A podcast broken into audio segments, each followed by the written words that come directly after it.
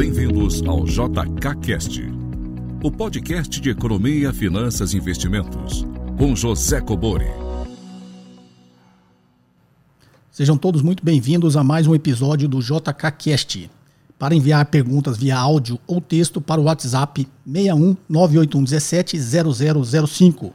Como de costume, para sermos mais objetivos e sem mais delongas, vamos à primeira pergunta. Olá, professor Kobori. Aqui é o Edson de São Paulo. Parabéns pelas suas explicações, sempre muito precisas, muito didáticas. Uma dúvida que eu tenho é sobre endividamento das empresas. Eu tenho reparado que muitas empresas têm lá dívidas de bilhões, né? um bilhão e meio, dois bilhões, três bilhões às vezes, e tem um caixa às vezes de dois, três bilhões, de forma que às vezes até o, o, a dívida líquida fica negativa, porque tem mais caixa do que dívida e muito alta. Eu vi uma... a casa de análises aí, dizendo que para a empresa muitas vezes compensa fazer dívida mesmo. Bom, eu penso se essa dívida fazer só por fazer ou tem que ter um objetivo de ter um empréstimo, né? Eu fiz uns cálculos, se a empresa não fizesse uma dívida, por exemplo, é, por doze meses a uma taxa de juros de seis por cento ao ano, e ela só deixasse esse dinheiro parado, equivaleria a ela pagar um juro de quatro vírgula oito por cento. Quando a hora que for descontar o imposto de renda, considerando uma empresa que pague vinte por cento de imposto de renda sobre o lucro bruto menos o que ela paga de juros. Aí que está a minha dúvida, porque no seu livro fala que é juros de dívida que tem que abater do que ela paga, não a parcela de, de empréstimo que ela está pagando, né, pelo que eu entendi. Mas pelo que a casa de análise falava, ela tem, é só pegar o, o lucro bruto e abater o que paga de dívida, que tem de parcelas de dívida e de financiamentos, de empréstimos e tal. Minha dúvida é essa, quer dizer, compensa para uma empresa fazer realmente uma dívida se esse só por fazer a dívida, não, claro, se ela tem um projeto para desenvolver um projeto que vai gerar mais receitas para a empresa, não por esse caminho, mas só pelo fato de fazer dívida, compensa para a empresa? Bem, Edson de São Paulo, vamos lá. É, essa é uma dúvida bastante frequente, né? Até para quem entende, já entende de finanças, qual que é a lógica de você ter o que a gente chama de alavancagem financeira, que é injetar dívida na estrutura de capital da sua empresa. Por que chama alavancagem financeira? Porque você está alavancando alguma coisa. No caso, aí você está alavancando o retorno do acionista. Pelo simples fato de que quando você compõe o capital de uma empresa, tem o capital próprio e o capital terceiros, né? O capital próprio é o, o que os acionistas aportaram na empresa, e o capital terceiros é dívida, é o que a empresa tomou de dívida no mercado. O capital terceiros é mais barato que o capital próprio. Isso vai um pouquinho contra a crença popular, né? Por quê? Porque o capital terceiros ele tem menos risco do que o capital próprio. Olhando pelo outro lado da mesa, que eu estou dizendo é o seguinte, é menos arriscado você ser credor de uma empresa do que você ser acionista. Então, digamos que você é um investidor, né? Você tem a opção de emprestar o dinheiro para a empresa ou virar sócio da empresa. Virar sócio é mais arriscado. Logo, você vai exigir um retorno maior se você quiser ser sócio, porque se você quer correr um risco maior, você tem que exigir um retorno maior. Mas você decide ser credor, então o retorno seu vai ser um pouco menor. Tá? E por que que capital terceiro é menos arriscado do que capital próprio? Tem vários motivos, um deles é esse que você falou, o benefício fiscal, que eu já explico daqui a pouco. É, mas um simples fato do fluxo de caixa, né? O fluxo de caixa do credor, desconsiderando a inadimplência, ele é estável, né? Você fez, você emprestou dinheiro para a empresa, se ela não ficar inadimplente, todo mês você vai receber aquilo que foi acordado. E o capital próprio, o capital do acionista, não tem um fluxo de caixa estável, né? Ele só vai ter um fluxo de caixa positivo se a empresa der lucro. E esse lucro nunca é do mesmo tamanho. Um ano dá um pouco de lucro, no outro ano dá menos, no outro ano dá mais, um ano dá prejuízo. Então, esse fluxo de caixa é instável, tá? Então, isso são alguns motivos para o capital próprio ser mais caro que o capital terceiros. Então, partindo desse raciocínio, se o capital terceiros, que é dívida, é mais barato, compensa você injetar dívida na estrutura de capital da empresa, porque vai melhorar o retorno do acionista. Porque se você tiver cem por cento de capital próprio, é aquele retorno que é esperado pelo acionista, digamos vinte por cento. Se você colocou o capital terceiro lá a um custo de dez por cento, já que ele é mais barato, é, ele vai, no custo médio ponderado de capital, melhorar o retorno do acionista. Você está alavancando o resultado do acionista, por isso esse nome de alavancagem financeira. Agora, faz sentido, diante disso tudo que eu te falei, quando você tem projetos a ser investidos, né? Você precisa lá de cem milhões na empresa. Você tem a opção, né? O C F O da empresa lá, ele tem a opção de captar esses cem milhões dos acionistas, emitir novas ações, é, ou, né, fazer uma chamada de capital dos, novos, dos acionistas atuais, ou pegar esses cem milhões no mercado via dívida. Tá?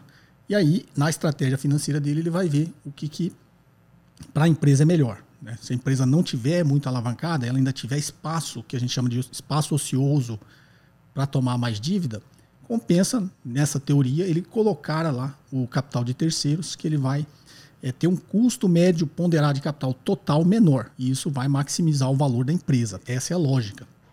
Agora, é, como você falou, tomar dívida só para tomar não faz sentido. Agora, tem muita empresa, e acho que até antes da crise eu falei num vídeo que eu sempre cito aqui, que eu, as pessoas, né, insistindo em investir em ações, mesmo a bolsa estando aí muito esticada, muitas empresas é, com valores bem acima do que justificariam os seus fundamentos, mas a gente sabe que está essa onda já desde dois mil e dezesseis, né, que a, o número de investidores na bolsa vem crescendo, então tinha essa pressão muito grande, de, não, eu, eu quero, eu quero investir na bolsa, e eu lembro que eu gravei esse vídeo e só falei, ó, quer investir na bolsa tem que tomar esses cuidados. E esse vídeo que eu falo de ações em tempos de crise é justamente, já que uma crise estava próxima de chegar, não era da pandemia, ninguém imaginava, mas alguns fatores mostravam que em algum momento a bolsa ia ter uma correção e a economia ia entrar em crise, né? Não só no Brasil, mas no mundo todo.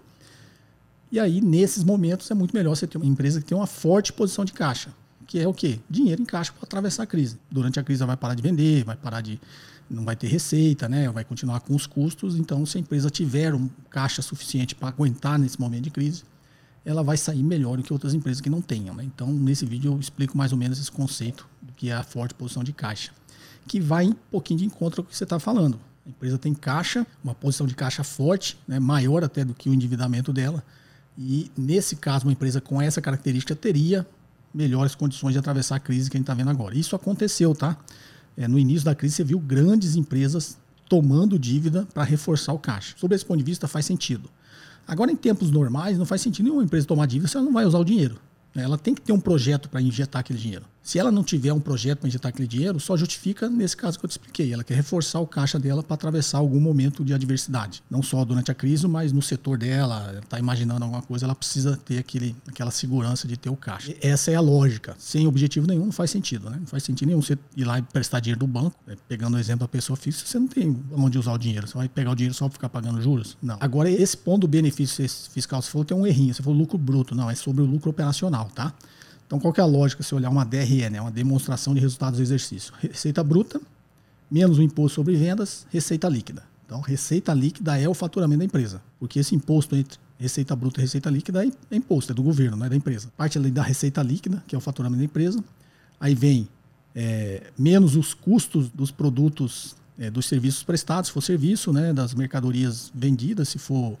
É, comércio e do, do produto, que se for uma indústria. Né? Aí você vai descontar esse, esse custo do produto, você vai ter a primeira linha de lucro, que é o lucro bruto. Aí do lucro bruto você tira todas as despesas operacionais, você vai ter o lucro operacional. Aí nesse momento que os juros ali da dívida está contabilizado. Abaixo do lucro operacional vem receitas de despesas e despesas não operacionais e receitas e despesas financeiras. Então o juros de pagamento de dívida está ali como despesa financeira.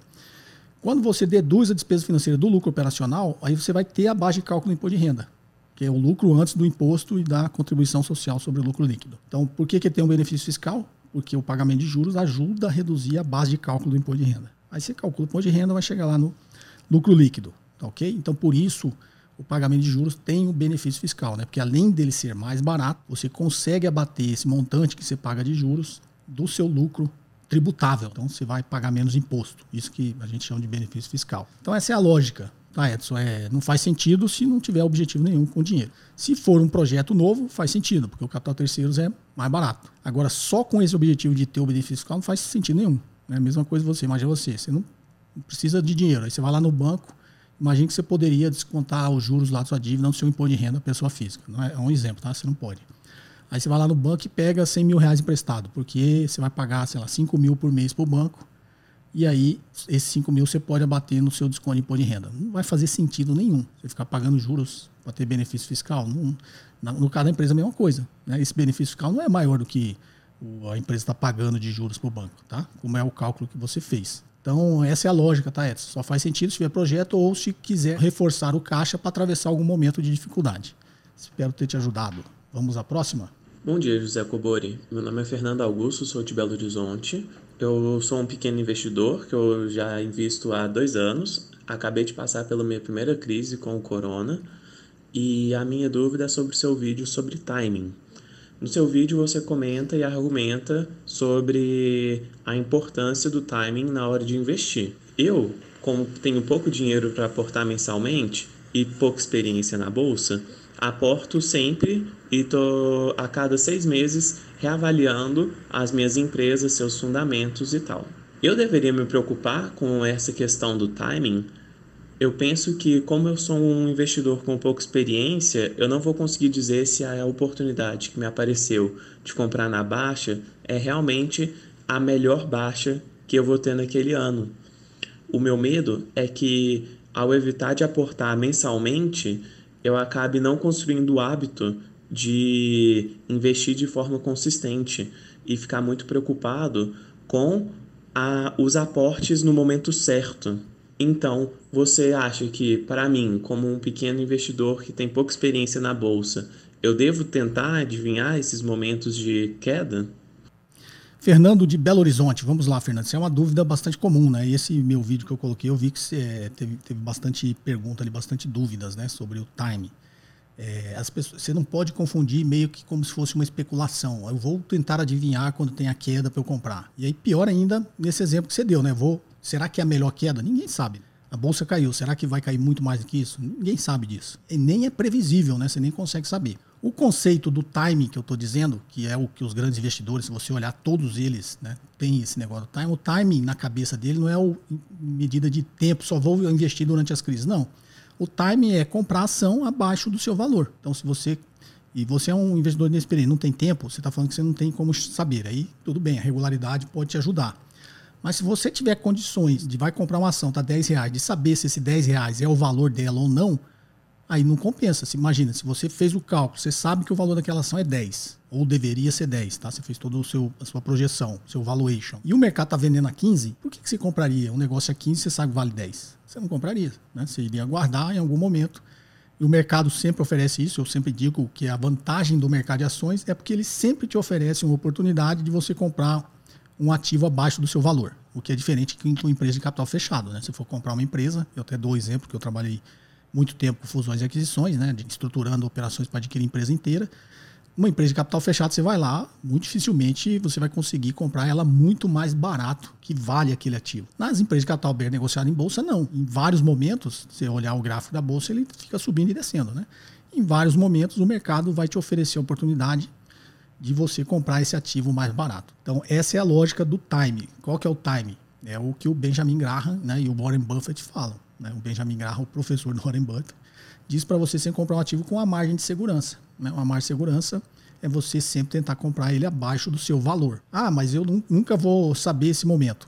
Se você for um, um investidor disciplinado, esse momento sempre vai existir. Você não pode tentar e ficar adivinhando. Existe uma crítica do pessoal que defende a regularidade, que diz que você vai ficar fazendo conta e você não tem capacidade para isso e tal.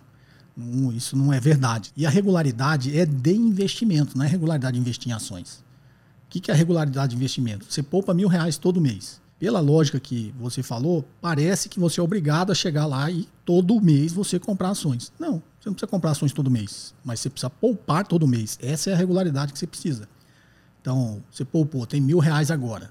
Aí você olha e acha que, sei lá, o mercado está muito eufórico, as ações estão todas muito esticadas acima do seu valor. Você não é obrigado a comprar ações. Você pode pegar esses mil reais e colocar em renda fixa, né? Deixar lá na sua reserva de oportunidade. No momento que o mercado estiver oferecendo algum ativo aí que você goste, um preço mais honesto, né, um pouco abaixo do seu valor, você vai lá e compra. Você não precisa comprar todo mês esse ativo, tá? Essa é a lógica do que eu expliquei é, do time, né? Você não precisa comprar todos os meses ações. Você pode esperar os momentos certos de comprar ações. E o momento certo não é só durante as crises, não. Se você olhar um gráfico de ações, né, de qualquer ação, ele parece um eletrocardiograma. Uma hora está alta, outra hora está baixa. Tá... Então, É, também não é especular, ficar tentando adivinhar quando que é o fundo e quando que é o topo, mas é saber que o mercado ele tem esse comportamento que ele sempre vai te oferecer em algum momento você comprar aquele ativo um pouco mais barato que você deveria comprar sempre, independente do preço, né? Que preço é uma coisa, valor é outra, tá, Fernando? Então, essa é a lógica é, de você ter o timing do mercado. No caso, é porque o timing do mercado se confunde com especulação, de quem fica ali comprando e vendendo. Não.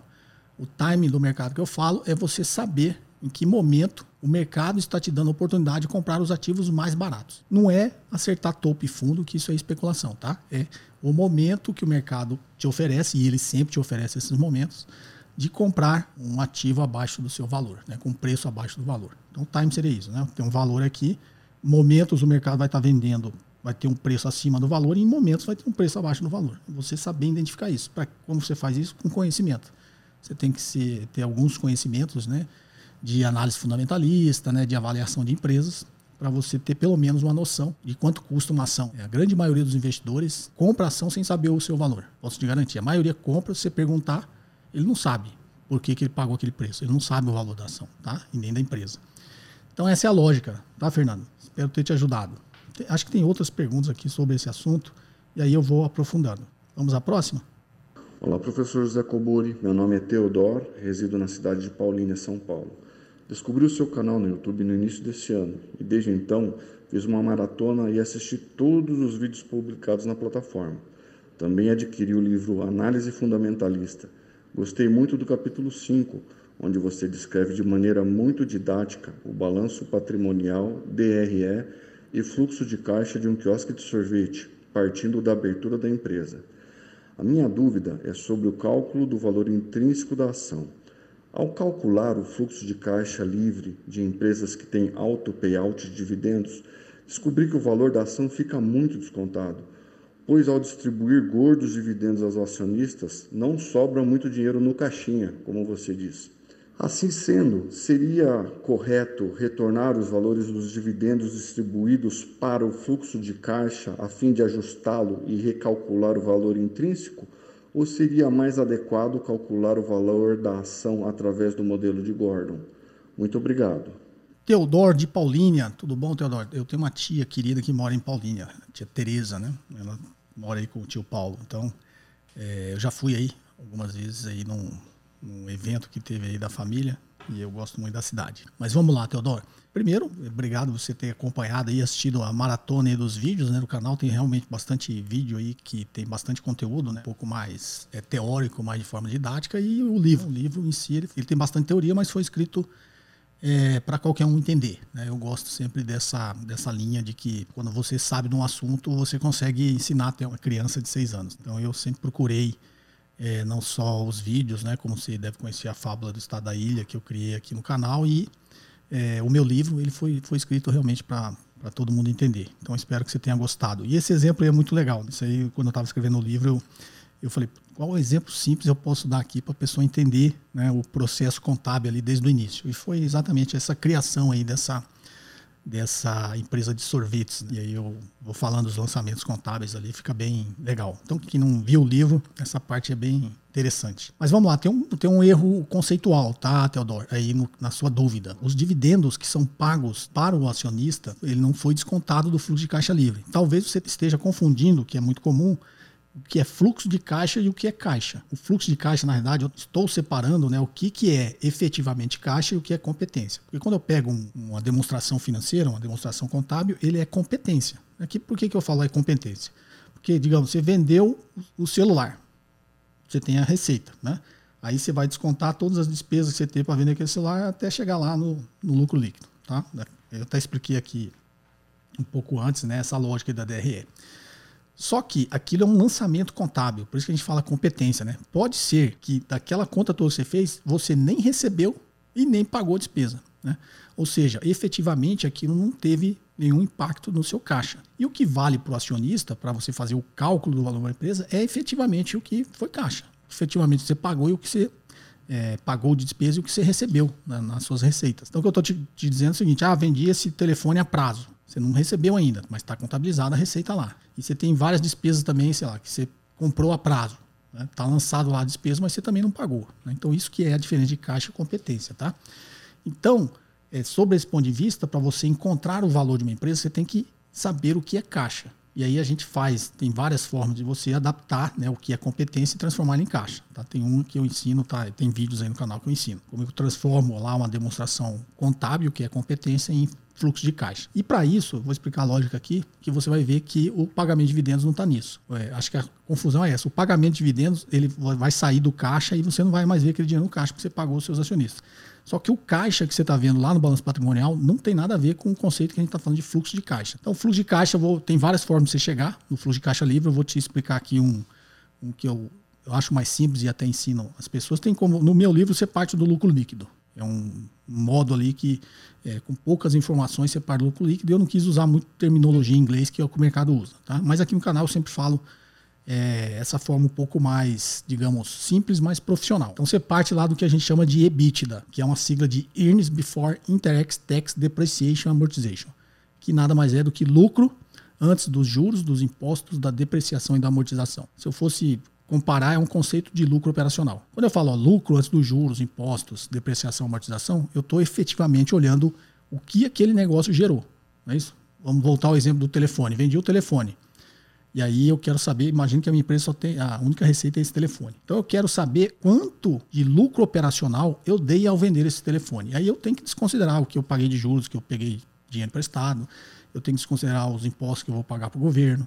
E eu vou desconsiderar a depreciação, amortização, amortização de dívida, depreciação de algum ativo, um bem de capital que eu tenha na minha loja, né, para poder conseguir vender esse telefone. Então, quando eu desconto tudo isso aí, eu estou efetivamente vendo o que o meu negócio gera de lucro. Por isso chama lucro operacional. E esse conceito, o EBITDA, você vai ver em qualquer demonstração financeira, quando a gente está falando de ações, por isso que eu gosto de usar esse termo, qualquer projeção, relatório de analista, vai estar lá o EBITDA. E isso é bom porque quando você for olhar uma empresa estrangeira, também vai ter esse mesmo termo. Então, o EBITDA é isso. Então, você parte do EBITDA e aí você tira a depreciação e amortização. Porque tem benefício fiscal, você quer calcular aqui o fluxo de caixa livre, você tem que calcular o imposto. Para você calcular o imposto, como a depreciação tem um benefício fiscal, ou seja, ele, ele reduz a base de cálculo do imposto, você tira a depreciação e amortização, aí você vai chegar no que a gente chama de EBIT. O EBITDA, eu tirei o D e o A do final da sigla, o EBITDA. Então, eu tirei depreciação e amortização. Aí eu vou... vira o EBIT. E aí é o lucro antes dos juros e dos impostos. Ok? Aí eu tiro, calculo o imposto de renda, C S L L, e chego aí, eu vou mudar um pouco o termo, que também você vai ver isso em várias projeções, que aí eu chamo de NOPAT, que é N O P A T. É o Net Operational Profit After Tax. O que quer dizer isso? É se traduzindo, é o lucro operacional depois dos impostos. Exatamente, eu tirei lá os impostos do EBIT, sobrou no P A T. Aí eu volto à depreciação, porque a depreciação não é caixa, é um lançamento contábil. Eu só joguei ele lá em cima para poder calcular o imposto de renda. Eu volto esse, o que eu joguei lá em cima de depreciação, e agora positivo, porque ele não teve efeito no caixa. A depreciação não tem efe, efeito de caixa. Você comprou um carro na sua empresa, sua empresa de transporte, você comprou um carro. Você, a receita permite você depreciar ele, sei lá, em dez anos. Então, todo ano você vai depreciar, se você for de forma linear, você divide o valor por dez, todo ano você deprecia.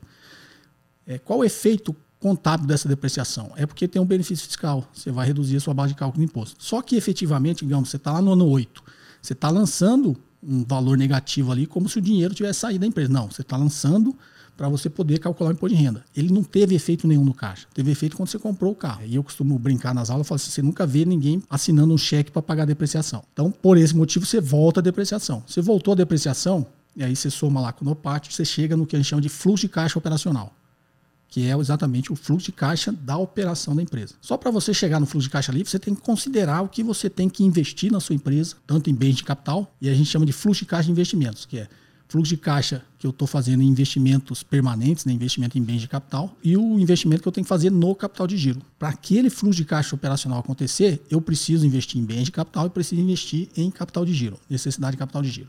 Isso eu chamo de fluxo de caixa de investimentos. Aí você, você soma o fluxo de caixa operacional com o fluxo de caixa de investimento, você chega no fluxo de caixa livre. Então, essa pode ter parecido complexo, eu peço desculpa para quem achou complexo, mas quando você vê essa ordem, você não viu ali sair dividendos. Então, o fluxo de caixa livre, você não tira o dividendos dali. Você está dizendo, desse conceito, que aquele fluxo de caixa é livre para o acionista. Dali é livre para o acionista. Por quê? Porque antes dali, você teve que fazer os investimentos de operações, né, o que a gente chama de OPEX, isso, os investimentos operacionais ali, é, você teve que fazer os investimentos em ativos, que é o CAPEX, não é isso? E você teve que fazer um investimento em necessidade de capital de giro. Na lógica, qualquer empreendedor que não tem conhecimento nenhum de finanças faz isso, né? Ele fala assim, o que, que vai sobrar aí, pegando o exemplo do, do caixinha que você viu no livro, né? que qualquer padeiro, sorveteria, o cara faz essa conta intuitivamente. É, ele abre o caixa lá e fala assim, vou pegar esse dinheiro aqui, sei lá, tem dez mil. Aí ele está considerando o seguinte, aquele dez mil é fluxo de caixa livre, né? Porque se ele pode pegar, então associa o livre aí porque está livre para ele. Aí ele vai lá e pega. Infelizmente, muitas empresas fazem isso e não, não tem esse raciocínio intuitivo, tá? Eu estou falando aí as padarias e as sorveterias que têm sucesso, né? Infelizmente, a grande maioria é, quebra no, no meio do caminho. Mas imagine a padaria que tem sucesso, a sorveteria. O que, que o, o padeiro lá abre o caixa e ele vê dez mil? Se tiver livre, ele pega, e se não tiver livre, ele não pega. Que, qual a conta que ele faz? Exatamente essa. Ele fala, opa, esse dez mil está aqui no caixa, mas ele não é livre. Desses dez mil aqui, ó, eu vou ter que é, consertar, ó, fazer um investimento ali num um balcão de frios novos. Eu tenho uma necessidade aqui de capital de giro, né, entre o que eu recebo e o que eu pago, folha de pagamento. Eu tenho uma necessidade aqui de capital de giro de é, dois mil reais, então eu tenho que tirar. Aí ele vai fazer essa continha e fala, opa, livre aqui só tem, sei lá, seis mil. Ah, né? Eu vou tirar dois mil aqui que eu vou precisar investir, né? Comprar aqueles equipamentos, e mais dois mil que eu tenho que deixar aqui no caixa para fazer frente ao capital de giro, minha necessidade de capital de giro. Então, só tem livre aqui no caixa seis mil para mim, não é isso? Essa, esse é o raciocínio, é porque você só pode considerar livre depois que você fizer, fez toda essa conta do que você tem que manter dentro da empresa, né, o caixa que você tem que manter na empresa para a empresa continuar funcionando e crescendo. Então, esse é o conceito de fluxo de caixa livre. Aí, do fluxo de caixa livre, como está dizendo, o livre para o acionista, dali vai ser pago é, os dividendos, tá ok? Então, no seu conceito aí, o dividendos, pra, o fluxo de caixa livre para efeito de você fazer o valuation da empresa, ele não está considerando dividendos. Tá? Se eu fizer essa conta nessa ordem que eu fiz, e no livro tem bem detalhado isso, você vai ver que não tem o dividendo saindo ali antes desse valor que você vai usar para fazer a avaliação. Tá ok? Essa é a lógica. Espero ter te ajudado aí, Teodoro. Forte abraço. Vamos à próxima? Bom dia, professor. Quem fala é Arthur, falando aqui também de Brasília. Tudo bem com o senhor? É, eu vi o último vídeo do senhor a respeito do timing do mercado e eu acabei fazendo um comentário no vídeo do senhor e o senhor pediu para eu perguntá-lo aqui e eu estou aqui perguntando. Eu citei no meu comentário o estudo Buy the Dip versus D C A, né, Dollar Cost Average, e, e ele meio que contesta, né, essa mentalidade de se posicionar apenas em momentos de grandes baixas. Então eu gostaria que o senhor aí esmiuçasse um pouco mais sobre o estudo para mostrar a fragilidade possível dele e por que que esse timing assim pode ser relevante nos momentos dos aportes. Então, muito obrigado aí, professor, forte abraço. Bem, Arthur de Brasília, vamos lá, novamente sobre o meu vídeo anterior aqui do canal, sobre o timing do mercado, né? Esse nome timing ficou muito popular. Na realidade, no meu vídeo eu coloco o nome timing para vocês imaginarem que é melhor você aportar de forma regular ou somente nos momentos certos. O que, que seriam os momentos certos? Não é quando está em queda. Talvez essa seja a confusão, né? Ah, vou acertar o fundo, sempre que tiver uma crise eu vou comprar só nas crises. Não, o momento certo na cabeça dos investidores, inclusive é o que eu coloco é, nesse vídeo, né, dos investidores de sucesso, todos eles você vai ver que ele não aporta de forma regular. Tanto o Warren Buffett, quanto o Benjamin Graham, quanto o Peter Lynch, é, Ray Dalio, qualquer um deles, desses investidores de sucesso, você vai ver que ele não compra todos os meses. Ele compra quando ele acredita que aquele ativo, primeiro, é um ativo bom, vai crescer, tem uma perspectiva boa de crescimento a longo prazo, a empresa tem bons fundamentos, a empresa tem vantagens competitivas, né? Isso bem na linha do Warren Buffett, quase todos eles seguem muito essa linha, né? E, teoricamente, aquela ação está descontada. O que é uma ação descontada? Ela está com preço inferior ao que eles julgam que é o valor da ação. Então, você vai lá e olha uma ação, você faz toda a avaliação, né? Projeta o que, que deveria valer aquela empresa, sei lá, a ação deveria valer dez reais. Se o mercado está vendendo a quinze, você não vai comprar, só para ser regular. Ah, eu tenho que comprar todos os meses. Esse mês está cinquenta por cento mais caro do que ela deveria estar. Eu vou comprar? Não faz sentido. Então, na realidade, esse é o raciocínio do momento certo. É, às vezes as pessoas confundem, porque esse timing ele é muito usado por quem faz operações de curto prazo, para quem está com aquela operação mais especulativa. E talvez gere essa confusão que eu esteja falando de timing. É o momento de comprar no fundo, comprar só nas crises. Não, você pode comprar sempre que você identificar, né, que aquela empresa, por um acaso, naquele momento, está subavaliada. Pode ser, inclusive, num ciclo de alta da Bolsa. Até porque você vê que os ciclos não são assim, a ação não sobe e não cai, né? Qualquer ação, se olhar qualquer índice, ele sobe, mas ele sobe em momentos, é, em movimentos de ciclo também. Se olhar cada ciclo, dentro dele tem outro ciclo. Então, as ações elas não sobem de forma linear num ciclo de alta. Elas sobem e descem, sobem e descem, sobem e descem, E numa tendência de médio e longo prazo ela está subindo, né? E num ciclo de queda o inverso. Ela está caindo, mas ela também sobe, desce, sobe, desce, e num ciclo de médio e longo prazo ela está caindo. Então, para a gente não confundir, você pode até, se todos os meses tiverem ativos, ou aquele ativo da empresa que você acredita é, que você deva investir, ele tiver com o preço abaixo do valor, você vai comprar. Isso não vai acontecer por quê? Porque, como eu sempre falo, na maioria das vezes, os mercados são eficientes. Tá? Eu contesto a teoria dos mercados eficientes porque eles não são eficientes sempre, mas eles são eficientes na maioria do tempo. E quais os momentos que eles não são eficientes? Quando tem algum estresse no mercado, quando tem algum aumento da aversão ao risco na economia, não só no, no seu país, como no, no resto do mundo. É, quando tem algum evento que, porventura, aumente a aversão ao risco àquela empresa específica ou àquele setor específico. Então, o mercado, como eu digo, qual a vantagem do mercado de ações? Porque o mercado de ações sempre vai te dar oportunidades, tanto num ciclo de alta quanto num ciclo de baixa, de comprar ações por um preço teoricamente abaixo do valor. E eu sempre faço essa, essa consideração porque eu trabalhei muito tempo com o M e A, com fusões e aquisições, estruturando operações, fusões e aquisições, e nessas operações geralmente você está comprando uma empresa de capital fechado. E você não tem uma grande oportunidade de comprar aquele ativo, aquela empresa toda, por um preço muito abaixo do valor. Empresa de capital, capital fechado, também tem os assessores do outro lado. Você senta e, tecnicamente, você chega num acordo do que seria um valor justo para aquela empresa fazer parte dessa operação. O mercado de ações é diferente, né? Empresas, as empresas são de capital aberto, muita gente operando no curto prazo, muita gente especulando. A grande maioria dos investidores não sabe o valor das empresas. Então, no mercado de ações, as, a, o valor da empresa está sempre oscilando para cima e para baixo, para cima e para baixo. O mercado, por essa característica, sempre te oferece, para o investidor mais perspicaz, é oportunidade de comprar uma empresa boa por um preço condizente, né? Que não seja muito abaixo do valor, mas que não esteja também muito acima do valor. E se você simplesmente fechar o olho e adotar a estratégia, vou comprar sempre de forma regular, é, você não vai aproveitar essas oportunidades. Então, primeira consideração, não é comprar só na baixa e não é comprar só quando tem crise, não é isso. O que eu estou dizendo é o seguinte, você pode fazer investimentos de forma geral em qualquer classe de ativo de forma regular. O que, que é isso? Como eu acho que eu expliquei na pergunta anterior. Eu consigo economizar mil reais todos os meses. Você precisa comprar ações todos os meses? Não. Se naquele momento você olhou lá, sei lá, cinco, seis empresas que você gosta de investir e você acha que a bolsa subiu demais, as ações, né, valorizaram muito rápido, num curto espaço de tempo, provavelmente quando você analisar, aqueles, aquelas ações estão caras. Então naquele mês você não compra. Você pega os seus mil reais e investe tudo em outra coisa. Investe em fundo imobiliário, investe em, em tudo em renda fixa. O que você deduzir que naquele momento, chegar à conclusão que naquele momento seria um bom investimento. E, de repente, no mês seguinte, você vai ter uma oportunidade melhor para comprar aquela ação que você queria. Então, o que eu estou dizendo é o seguinte, você não pode fechar o olho e falar, vou comprar todos os meses. Você não tem essa necessidade, você não tem essa obrigação. Não tem o porquê você fazer isso. Como eu disse na pergunta anterior, às vezes tem investidores que não querem ficar fazendo avaliação de empresa, não quer ficar olhando, não quer nada, ele acha que aquela empresa é boa, é, não quer fazer isso, não tem tempo, não tem conhecimento, que... qual o motivo foi, ele não quer. Então, para esse investidor, faz sentido ele investir de forma regular, desde que, isso funciona, desde que aquela empresa que ele escolheu para investir de forma regular seja uma empresa que no longo prazo, no médio e longo prazo, vai dar retorno positivo. Então, primeiro erro, as pessoas partem desse pressuposto, que eu vou comprar de forma regular e eu estou comprando uma ação que no longo prazo vai ser positiva. E não é o que acontece no mundo real. Então, essa é a primeira consideração, tá, Arthur?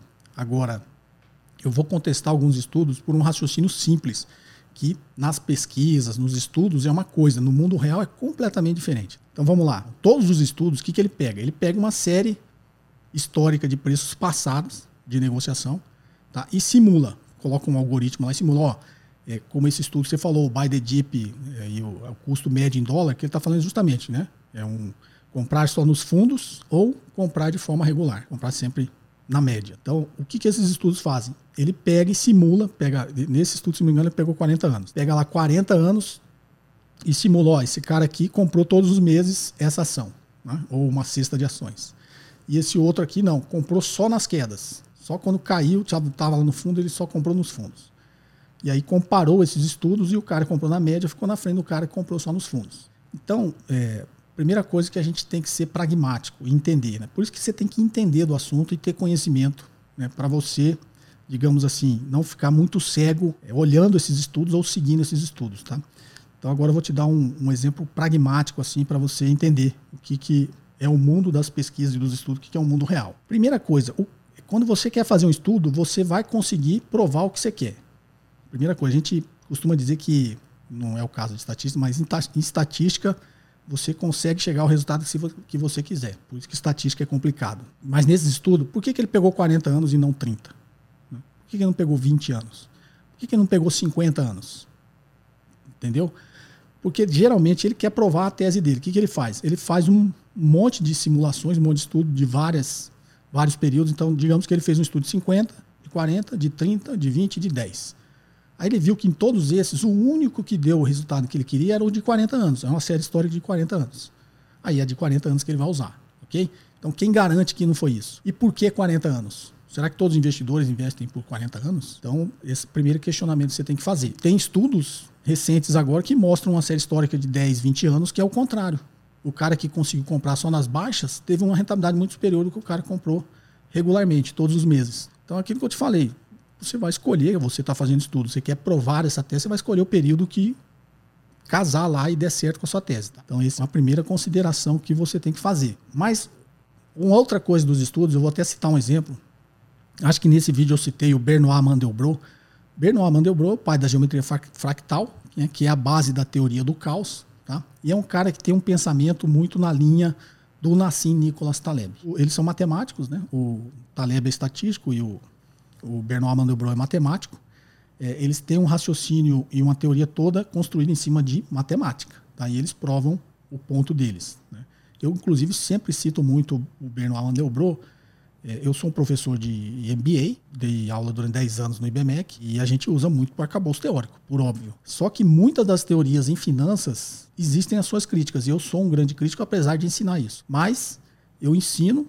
Quem já fez meus cursos sabe, e quem já fez os, as aulas presenciais sabem também, lá no I B M E C.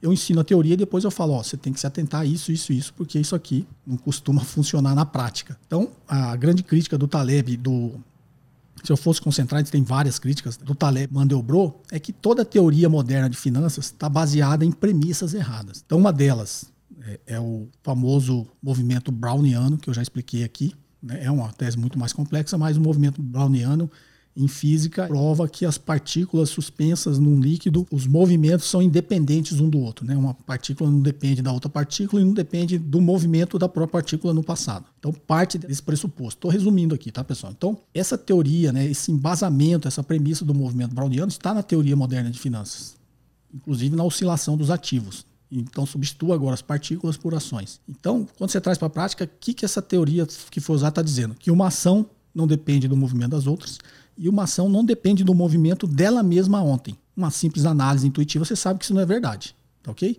Se ela subiu muito ontem, o movimento dela hoje vai depender do movimento de ontem.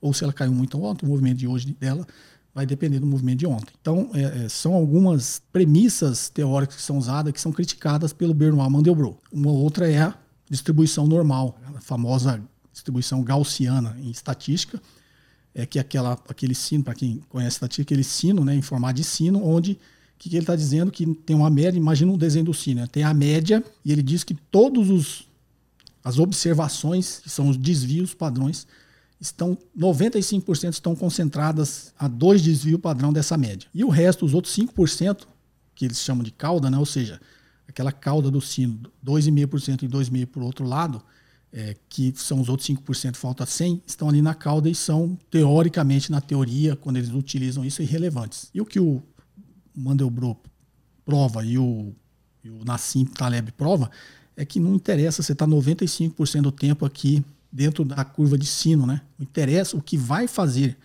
é, a relevância são os eventos que estão aqui na cauda, nos dois vírgula cinco por cento de cada lado. Resumindo, para todo mundo entender, é isso, né? Não vou entrar muito no detalhe teórico. Mas, de forma didática, o que ele está dizendo é isso. E é uma verdade, não é isso? Que, inclusive, no meu vídeo que eu falo, é que as grandes perdas e os grandes ganhos estão concentrados, quando eu falo de time, como eu estou falando de tempo, estão concentrados em pequenos pedaços de tempo. Se eu fosse jogar nesse sino, eu estou dizendo que as grandes perdas e os grandes ganhos estão aqui na cauda, nesses dois e meio para cada lado. Então, um resumo, assim, rapidamente teórico disso. Então, por que, que eu estou falando isso? É, citando aqui o Mandelbrot, ou Nassim Nicolas Taleb e também o Daniel Kahneman. Só que o Daniel Kahneman é um vencedor do Nobel de Economia, ele é psicólogo, mas ganhou um prêmio Nobel de Economia porque ele é um dos precursores aí das finanças comportamentais. Né? Tem vários vídeos que eu cito aí, os estudos deles também, o Daniel Kahneman. É, mas vamos, vamos focar aqui no Mandelbrot, porque eu contei essa história toda, na realidade, só para vocês entenderem quem é Benoît Mandelbrot. E também ele tem vários livros. Tem um livro que eu gosto, é muito difícil de, de vocês acharem. É, ele foi editado só uma vez. E ele tem em português, inclusive, que chama Mercados Financeiros Fora de Controle. Se alguém achar, vai achar em sebo, esse tipo de coisa. Então, o, eu estou contando tudo isso porque nesse, né, num dos livros do Mandelbrot, não lembro se é nesse, ele conta a história de quando ele trabalhava na I B M. Ele trabalhava lá no laboratório da I B M. Ele já era um matemático respeitado, por isso foi contratado pela I B M, mas... Para quem acompanha a história, né, num passado não muito distante, quando a, as empresas de tecnologia eram poucas, né, e uma, a maior aí que dominava naquela época era a I B M, é, ela contratava, né, todos esses acadêmicos, matemáticos aí de relevância, ela contratava. E o Mandelbrot trabalhava nos laboratórios da I B M, e era respeitado, mas não tinha cargo executivo, nada, ele era um pesquisador. E ele conta que numa história, o presidente da I B M, não sei, não me lembro é, se foi num coquetel ou num... uma conferência ou num congresso, alguém falou para ele que existia um método infalível para ganhar dinheiro em ações. E aí esse, o presidente da I B M quis saber, porque se fosse um método matemático infalível, a I B M poderia, de repente, modelar isso, fazer um algoritmo, alguma coisa e colocar é, para funcionar. E aí alguém, o presidente falou para alguém, que falou para alguém, falou, chegou lá no Mandelbrot, no laboratório, pedindo para ele ah, verificar isso, né?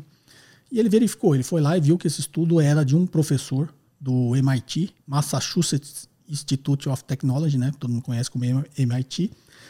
E ele tinha feito um estudo. E como todo estudo é isso, pegou uma série passada e ele comprovou pelo estudo dele, se você usasse o método dele, né? De todas as vezes que o mercado subisse cinco por cento, você compra ação.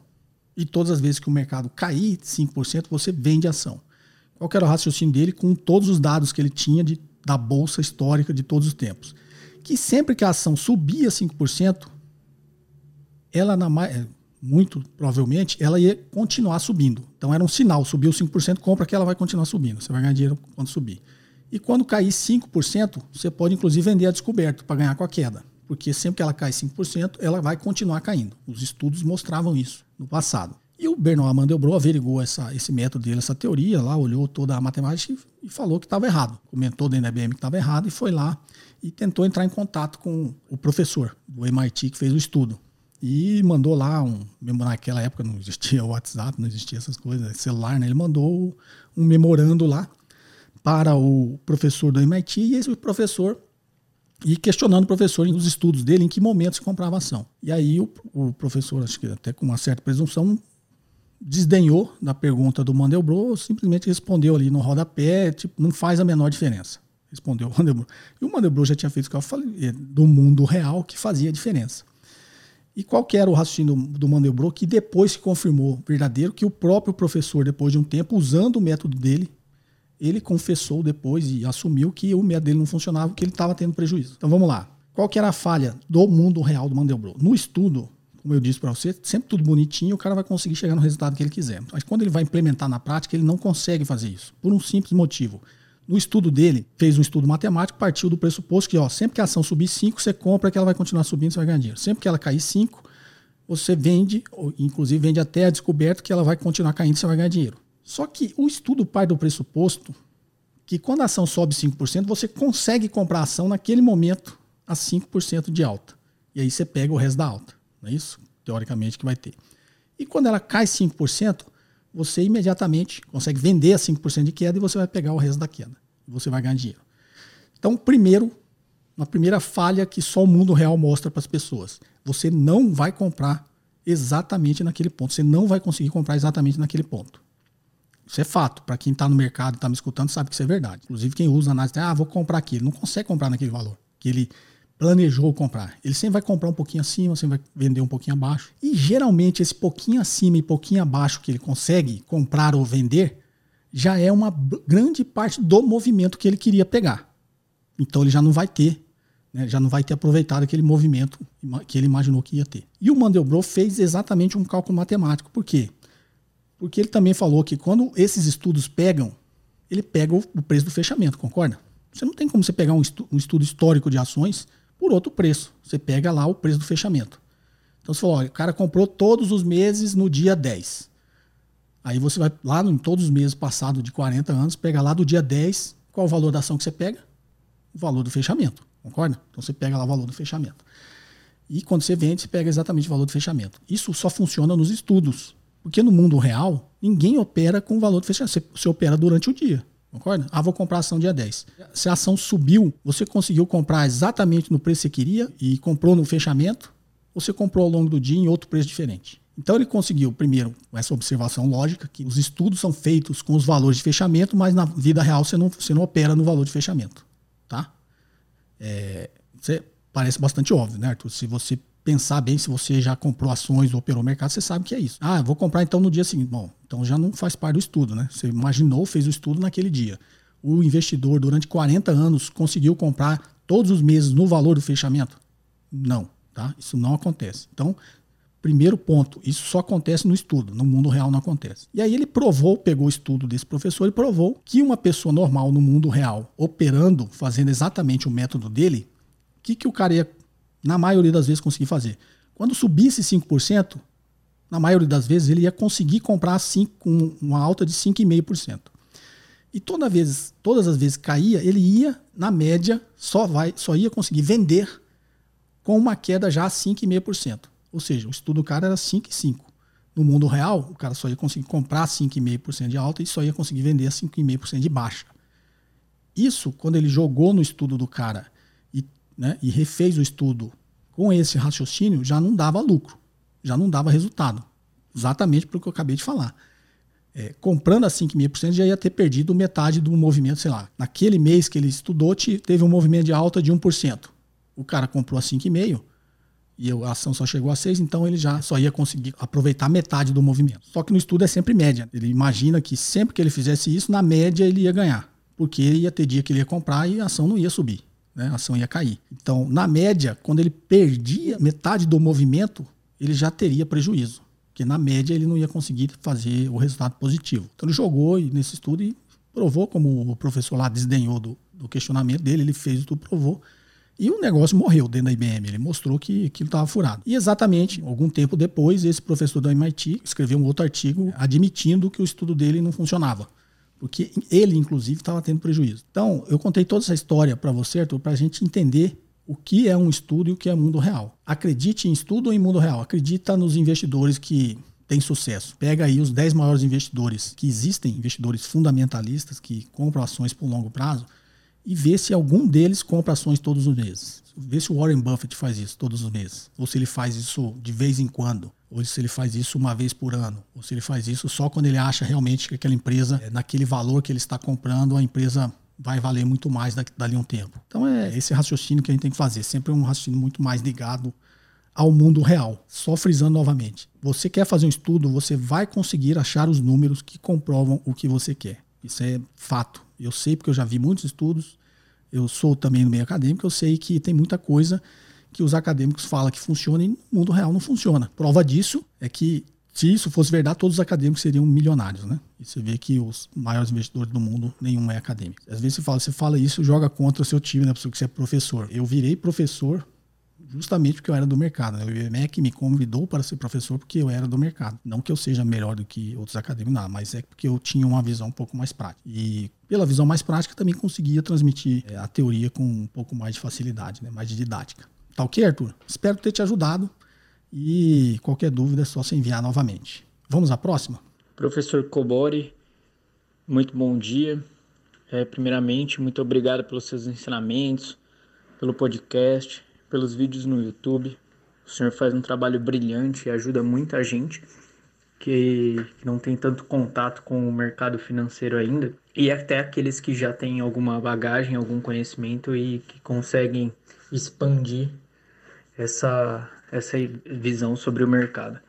É, minha dúvida é sobre fundos imobiliários. Sei que o canal foca mais em ações, mas sei também que, que o senhor domina esse tema.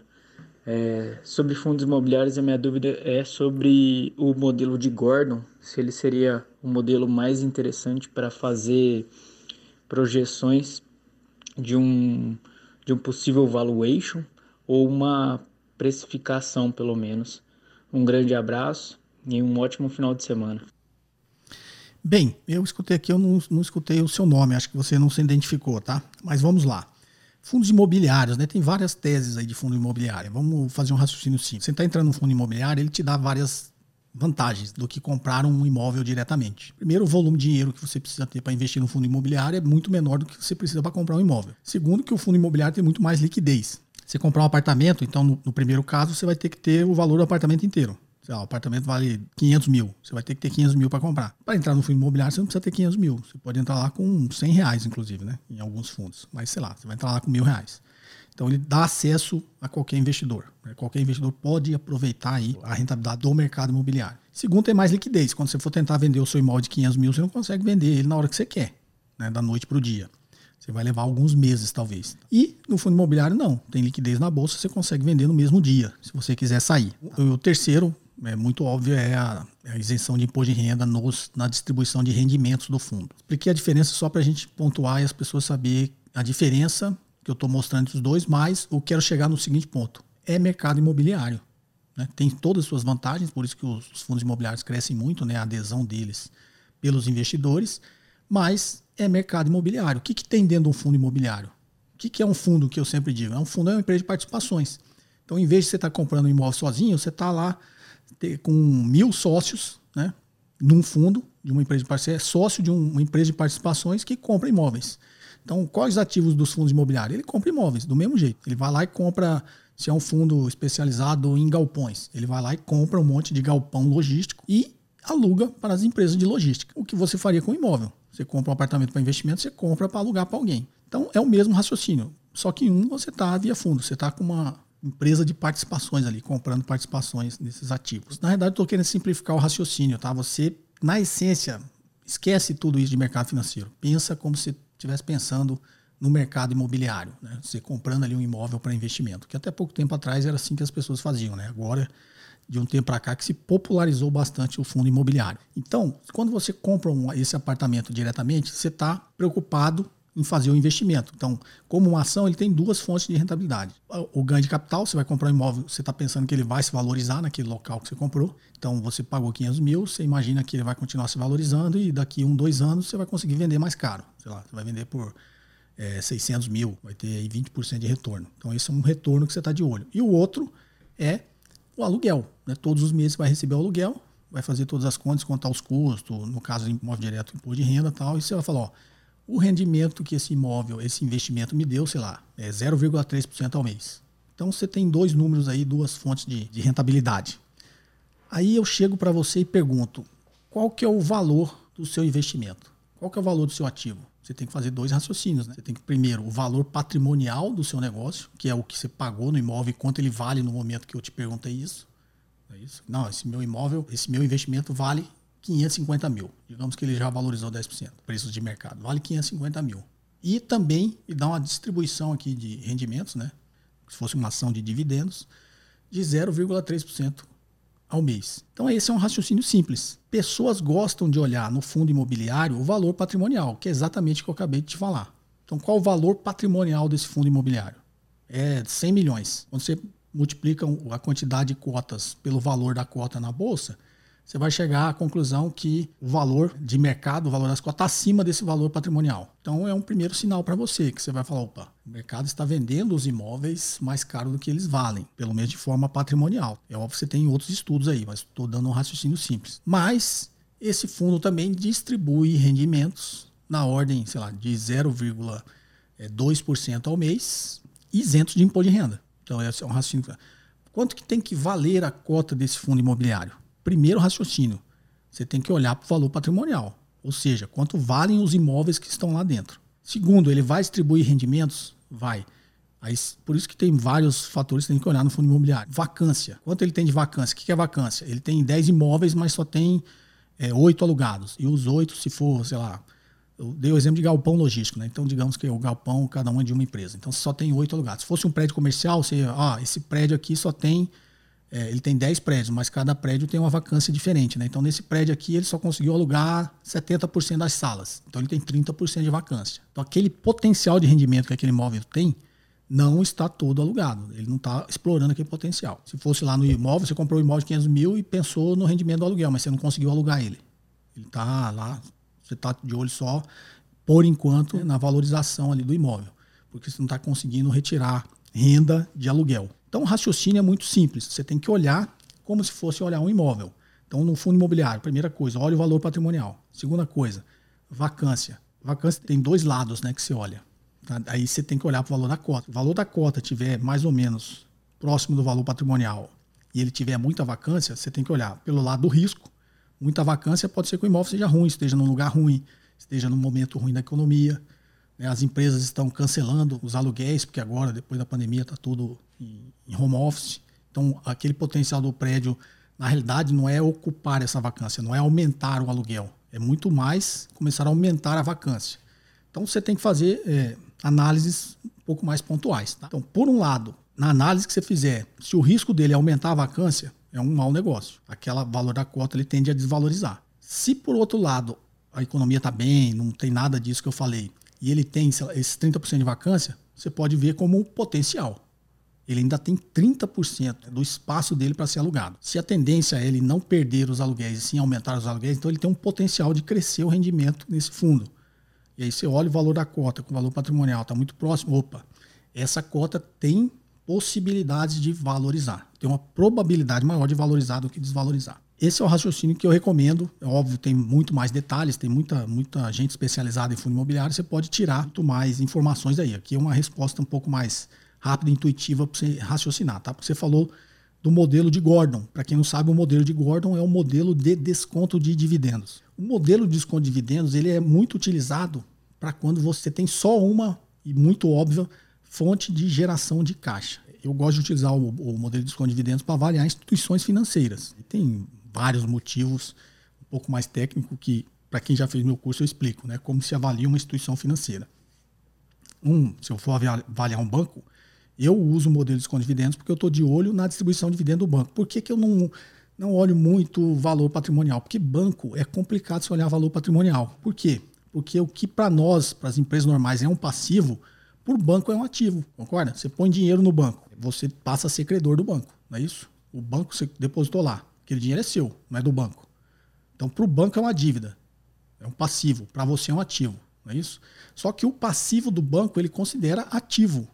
Por quê? Porque ele vai usar o seu dinheiro para gerar dinheiro. O banco não faz intermediação. Então, a dívida que ele tem está tá contabilizada no ativo, porque ele vai usar o dinheiro que você colocou para emprestar para outro. O que para nós seria um passivo, para o banco é um ativo. Tá? Então, assim, tem várias nuances em instituições financeiras que você tem que se atentar e nos leva a crer, tecnicamente, que é muito melhor você usar o modelo de desconto de dividendos. Inclusive, no curso, acho que eu fiz uma, um valuation ao vivo de, do Banco Itaú. Primeiro, eu ensinei toda essa... essa teoria e depois a gente fez na prática lá na hora, entrando no site do Banco Itaú, pegando todas as informações e a gente chegou ali no que seria o preço justo dessa ação. Então, o modelo de desconto de dividendos é utilizado nesse caso das instituições financeiras e quando você tem algum negócio que é muito evidente que aquela é a única fonte de rentabilidade, geração de caixa. Fundo imobiliário poderia ser visto assim? Poderia, só que ele tem outras características que você tem que se atentar também. Porque se você usar só o modelo de Gordon para fazer o desconto dos dividendos, das rentabilidades, né, que o fundo te distribui, trazer valor presente todo esse negócio, pelo custo de capital, é muito mais complicado do que você fazer essa avaliação um pouco mais intuitiva e um pouco mais lógica na cabeça de todo mundo. Não sei se eu compliquei, mas espero ter te ajudado. Você não falou o nome aqui, mas um forte abraço para você. Vamos à próxima? Boa noite, professor José Kobori. É, meu nome é Yuri Chiminello, sou de Guitmarsum, Alto Vale do Itajaí, Santa Catarina. Eu tenho uma pergunta em relação à inflação. O conceito de inflação é o aumento desordenado dos preços dos produtos, né, é, pelo excesso de consumo. Todavia, eu estou percebendo, e muitas pessoas que possam estar ouvindo esse áudio devem estar percebendo, que no dia a dia está ocorrendo, um, pelo menos nos últimos seis meses, um ano aí, na prática está, está ocorrendo um aumento exagerado das coisas, tanto no mercado, quanto no material de construção, quanto nos insumos agrícolas e peças, e etcétera. E a minha pergunta é, não é, talvez o conceito não é inflação, mas a gente está percebendo esse aumento desordenado. Então, como é que seria o nome disso aí? Entendeu? Porque o governo está dizendo que não há inflação, mas na prática está todo mundo reclamando, entendeu? E é verdade, tu vai em qualquer, qualquer lugar aí, está tudo mais caro. Como é que a gente pode chamar isso? Vamos lá, Yuri, do Vale do Itajaí, em Santa Catarina. Yuri, você tem razão, tá? Mas eu vou explicar por que, que é essa confusão. Eu costumo falar para as pessoas que a inflação é diferente para todo mundo. A inflação que é para mim é diferente da inflação que é para outra pessoa, que é para você, que é para o empresário. É diferente, por quê? Porque o nosso consumo é diferente. Tá? Então, para uma pessoa, por isso que eu falo que a inflação, às vezes, às vezes não, a inflação ela prejudica os mais pobres, sobre vários pontos de vista. Do que eu vou explicar agora você vai entender. Né? Tem vídeos no meu canal que eu falo sobre isso também. Inclusive, na, acho que na Fábula do Estado da Ilha. É, por que, que ele é prejudicial aos mais pobres? Porque o I P C A, a inflação oficial, ele é calculado sobre uma cesta básica. Tá? E o que, que essa cesta básica lá do I B G E considera? Considera exatamente, é, como se fosse o básico, né? O que todos nós, em média, consumimos. Então tem lá é, arroz, feijão, carne, é, grãos, tem lá gasolina, né? Todo mundo utiliza transporte, energia, água, luz, telefone, tem essas coisas que teoricamente, dependendo da classe social, todo mundo utiliza. Só que essa cesta básica do I P C A, ela representa muito mais, quase a totalidade do consumo de uma pessoa da classe baixa, não é isso? Então imagina, eu acabei de falar, vou fazer um raciocínio intuitivo, arroz, feijão, milho, é, arro, é, gasolina, energia, água, luz, telefone. Então, isso aí vai impactar muito mais a classe mais pobre. Por quê? Porque imagina um cara que ganha salário mínimo. Qual a representatividade dessa cesta dentro do salário dele? Talvez o total, né? O cara pega lá os mil reais, quase tudo isso vai nesse, nessa cesta básica. Então, essa cesta representa quase a totalidade do, da renda de uma pessoa de classe baixa. Só quando você pega essa cesta na renda de uma pessoa de classe alta, de um empresário, ele não representa nenhum por cento, né, da renda dessa pessoa, não é isso? Pegar de você, que é classe média, provavelmente, não representa, sei lá, vinte por cento da sua renda, trinta por cento. Então, a inflação sempre prejudica os mais pobres, tá?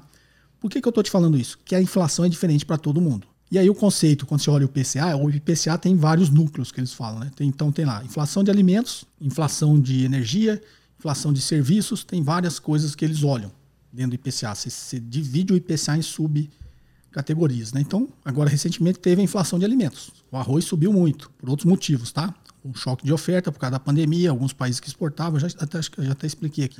Alguns países que exportavam, seguraram ali por uma segurança alimentar, então diminuiu a oferta de arroz, ao mesmo tempo que aumentou a demanda, né? Todo mundo comendo em casa, você passa, aquela pessoa que comia no self-serve, comia cem gramas de arroz, lá na casa dele ele não comprou cem gramas de arroz, ele comprou dez quilos para deixar em casa, ou no mínimo um saco de cinco quilos. Então teve um aumento expressivo no curto prazo de demanda por arroz, ao mesmo tempo que teve um choque de oferta, uma diminuição da oferta de arroz. O que, que aconteceu? O arroz subiu muito de preço, não é isso? E assim outros alimentos básicos. Então, quando você olha o I P C A separado, tem lá inflação de alimentos, foi bastante alta. Você olha a inflação de serviços, não foi. Teve até uma pequena deflação. Por quê? Porque serviços foi muito prejudicado com a pandemia, não é isso?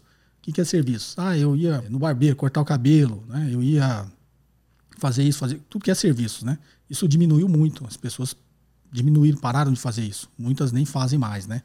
É muito, até pela própria crise. O serviço é uma coisa que você costuma cortar, né, na, durante as crises, não, não, a não ser que seja um serviço essencial. Então, não teve a inflação de serviço. Então, quando você, você abre o I P C A, você vai ver que teve, tem muita discrepância. Inflação aqui muito grande de alimento, deflação de serviços, inflação aqui pequena em energia, outra aqui em combustíveis, não sei o quê.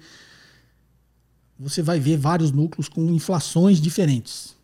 Só que o governo, quando ele fala de inflação, ele não está olhando diferente. Ele até abre como informação para os especialistas de mercado, para os economistas. Mas quando ele fala que não tem inflação, ele está olhando para o I P C A como um todo, para a cesta toda.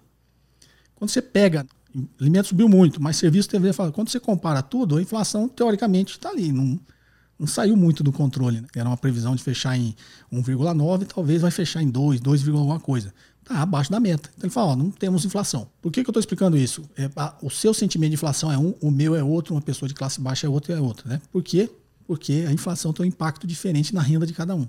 Então, infelizmente, né, a classe mais baixa, para ele, teve muita inflação, não é isso? Porque alimentos na renda dele representam um percentual muito maior do que na minha, na sua, na do empresário, do Jorge Paulo Lema, muito menos. Então, para ele, teve inflação, para quem é de classe baixa. Para mim, talvez não teve, ou teve muito, muito pequeno, eu nem notei esse impacto, né? Para o outro lá, não, Ele nem olha para isso, ele nem sabe o que é isso, né? O cara muito rico lá nem está preocupado com inflação. Então, é isso que gera essa percepção diferenciada se teve ou não inflação. Mas quando você olha realmente para a cesta como um todo, é, não teve, não saiu do controle, não está nem ameaçando o centro da meta. Então, o governo fala justamente por isso, que ele está olhando o I P C A como um todo. Mas nós, separadamente, para nós, cada parte de núcleo desse I P C A tem um impacto diferente para cada um de nós. Por isso a gente tem essa percepção, porque o governo, quando fala em inflação, ele está falando de um aumento generalizado dos preços, que seria como se todos esses núcleos estivessem subindo de forma descontrolada ou fora dos parâmetros que o Banco Central eh, gostaria que fosse. Essa é a, é a avaliação, Yuri. Espero ter te ajudado aí. Pessoal, essa semana teve muitas perguntas, tem bastante em texto, mas eu estou vendo aqui já ficou bastante longo. Eu não queria deixar de responder a pergunta de vocês. Talvez eu responda essas perguntas aqui no vídeo de quarta, tá? Então, para quem enviou a pergunta e gostaria de ver a sua resposta, as que estão em texto, as de áudio eu falei todas aqui, é, eu talvez faça uma edição especial aí de quarta-feira e responda aqui, porque tem bastante pergunta interessante, tá? Que eu gostaria de responder. Tá ok, pessoal? Então é isso, o episódio de hoje fica por aqui. Agradeço a participação de todos, espero que vocês tenham gostado e até o próximo episódio. Um forte abraço. Você ouviu mais um episódio de JKCast, o podcast de Economia, Finanças e Investimentos com José Kobori.